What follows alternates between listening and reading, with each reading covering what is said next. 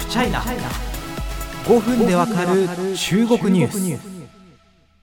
日本の外交日程が最近目白押しでございましてあのこれが届く頃にはおそらく相当収まったあまあそのなんていうか社会のざわつきもですねあ随分収まった頃だと思うんですけれども何が起きたかっていうとアメリカのバイデンさんが日本に来たわけですよ。でいろんな注目ポイントがありましたしこのポッドキャストでもかねてからお伝えしてきた経済安全保障についてもですね非常にその主役の一つに躍り出たかなというふうに思ってます。その中で、えー、まあ、日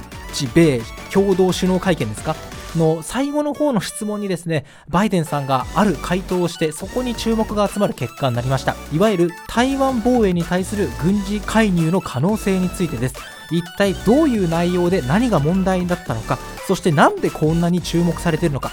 あのそこをですねこう人前で解説できるなるくらいの説明を今回頑張りたいというふうに思ってます。問題の発言があったのは5月23日です。来日中のバイデンさんが記者会見でこういう質問を受けるんですね。あなたは台湾を防衛するために軍事的に関与する意思はありますか？バイデンさんはそれに対してですねこう答えます。Yes ちょっと記者がですねびっくりしてすぐさまですね You are? つまりえ本当ですか？っていうふうに聞き返すんですねバイデンさんそれに対してもこういうふうに言い返します That's a commitment we made ね、あの英語の発音がやばいということは気にしないでいただきたいんですけども、まあ、それがアメリカのコミットなんだと、承諾したこと、約束なんだというふうに答えました。さあ、この発言、何が問題なんでしょうか？えー、台湾がですね、まあ、台湾有事なんて言いますけれども、中国が軍事的な手段を用いて台湾の統一を画策した場合に、アメリカは守ると。実際ですね中国共産党の人民解放軍もアメリカ軍は台湾を守りにやってくるだろうという前提ありきで、まあ、統一へ向けたシナリオを組んでいるというふうにされてます。ですが実はアメリカ台湾を守りますってことは明言してなかったんですね。それも歴代政権にわたってです。守ると言わない。それによってアメリカって多分台湾守りに来るよなっていうふうに、まあ、中国と台湾両方に思わせておくんですね。これをまさにその名の通り曖昧戦略というふうに呼びます。なんでこの曖昧戦略を取り続けてきたのか。中国に対しては俺たちアメリカ台湾守り守りに行くかもしんないからね。だからお前らアメリカと戦争することになるかもしんねえから軍事力に頼った統一なんて考えるなよと。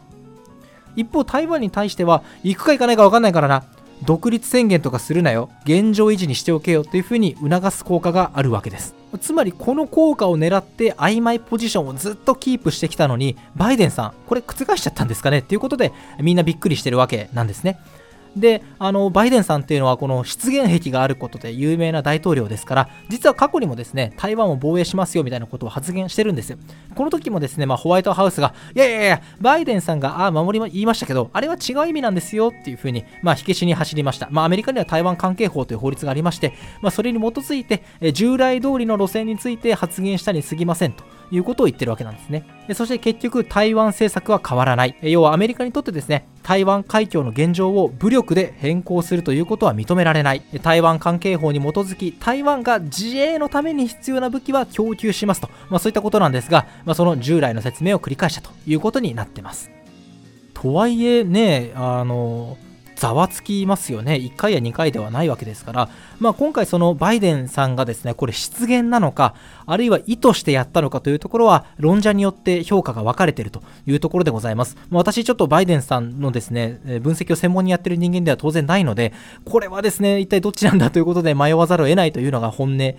すね。といえば個人的な見方として、バイデンさん、これやっぱ本当にあの自分が在任してる間に中国が、まあ、武力に頼った台湾統一をしようとしたときに、軍事介入する意思はあるんだということが、少し内面垣間見えたのかもしれないということぐらいはできるかもしれませんね。ちなみにですね、もちろん中国はこの発言に対して猛反発。台湾はというと、まあこれはま大喜びって言っていいのか分かんないですけど、まあ感謝を表明しているわけですね。まあ台湾当局の外務省にあたる部署はですね、え、改めて台湾を守ることに対する盤石な意図に対して、え、感謝を申し上げる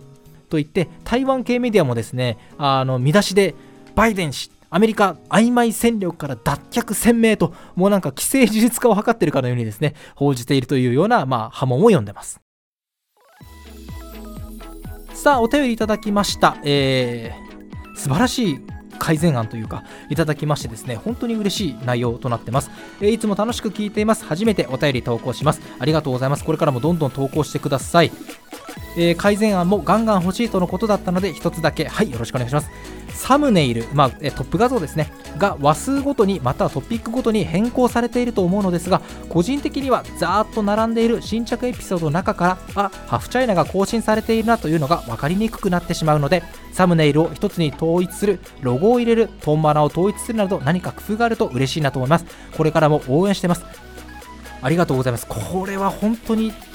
重要なご指摘ですね。そうなんですよ。私ね、あのサムネイルをですね、まあ、あの使用ライセンスを得てる画像だったり、あるいは自分で作ったりしてですね、ほとんど前は変えるようにしてるんですよね。あのそれは自分の管理画面から見たときに、あのなんかいつも僕の顔が並んでるの嫌だなっていうふうに思ってるからやってるんですけど、あのというのも、ただそのポッドキャスト聞いてくださってる方って、いろんなこうチャンネルをサブスクライブして、新着一覧みたいなものの中からご覧になるわけですよね。僕はそこへの想像が全く足りてなくてですね、あのそうなんですよねあの。これはハフチャイナのサムネイルですよっていうのをですね、分かる工夫をしないとですね、逆にこう、リスナーさんを